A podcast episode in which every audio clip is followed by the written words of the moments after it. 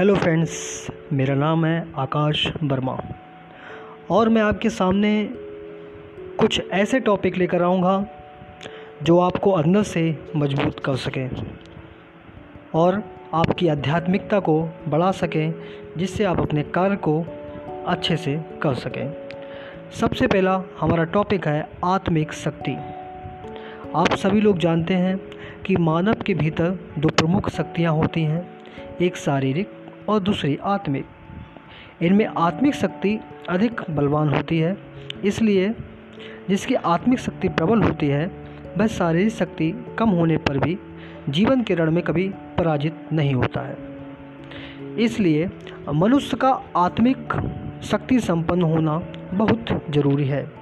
दुनिया के लिए चुनौती बने कोरोना वायरस से लड़ने के लिए और इसे बढ़ाने के बाद लड़ने के लिए हमको अपनी आत्मिक शक्ति को मज़बूत करना पड़ेगा। उचित खान पान और योगाभ्यास योगाभ्यास द्वारा इसे बढ़ाया जा सकता है। आप लोग सभी जानते हैं कि कोरोना वायरस को 16 महीने हो चुके हैं भारत में और आप सभी लोगों ने देखा होगा जो बहुत ही शरीर से हष्ट पुष्ट है, वो भी इस कोरोना की जंग में हार जा रहा है।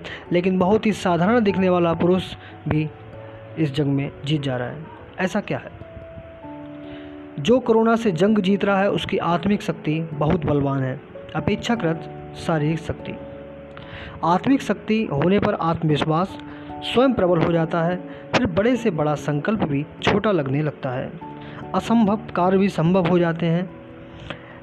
एकलव्य इसका उदाहरण है। आचार्य द्रोण द्वारा शिष्य स्वीकार न किए जाने पर भी उसने मिट्टी की गुरु की प्रतिमा से वह ज्ञान प्राप्त कर लिया, जो साक्षात द्रोण अर्जुन को भी नहीं दे सके। आत्मविश्वास सदा एक सा नहीं रहता, मनोबल बढ़ाकर इसे जागृत किया जा सकता है। यह कार्य माता पिता बंधु बांधव और गुरुजन करते, कर सकते हैं। मानव, जो मानव एक बहुत ही जटिल प्रकृति का जंतु है।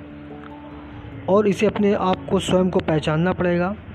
मानस में जामबंत, रामचरित मानस में आपने देखा होगा कि जामपंत इसके प्रमाण हैं। हनुमान जी यानी महावीर होने पर भी अपनी शक्तियों को भूल चुके हनुमान जी की आत्मिक शक्ति को जगाने वाले जामबंद जी को ही आगे आना पड़ा। फिर उन्होंने सहज ही अनेक बाधाएँ पार कर सबके लिए असंभव कार्य भी संभव कर दिया। आज जब पूरा देश कोरोना से पीड़ित है, लोग असहाय होकर दम तोड़ रहे तोड़ रहे हैं, तब हमें एक दूसरे के लिए जाम बंद बनने की ज़रूरत है। अब सुरसा जैसा मुँह पसार चुके इस वायरस को मात देने के लिए हम सबको अपनी आत्मिक शक्ति को पहचान कर हनुमान बनना होगा। तभी हम इस राक्षस से खुद को, अपने प्रियजनों को और अपने देश को बचा पाएँगे। तो आपको इससे क्या शिक्षा मिलती है कि हमको अपनी आत्मिक शक्ति को मज़बूत करना चाहिए, शारीरिक शक्ति के साथ साथ क्योंकि युद्ध कितना भी कठिन क्यों ना हो, अगर हम मानसिक रूप से हार जाते हैं तो हम हार जाएँगे।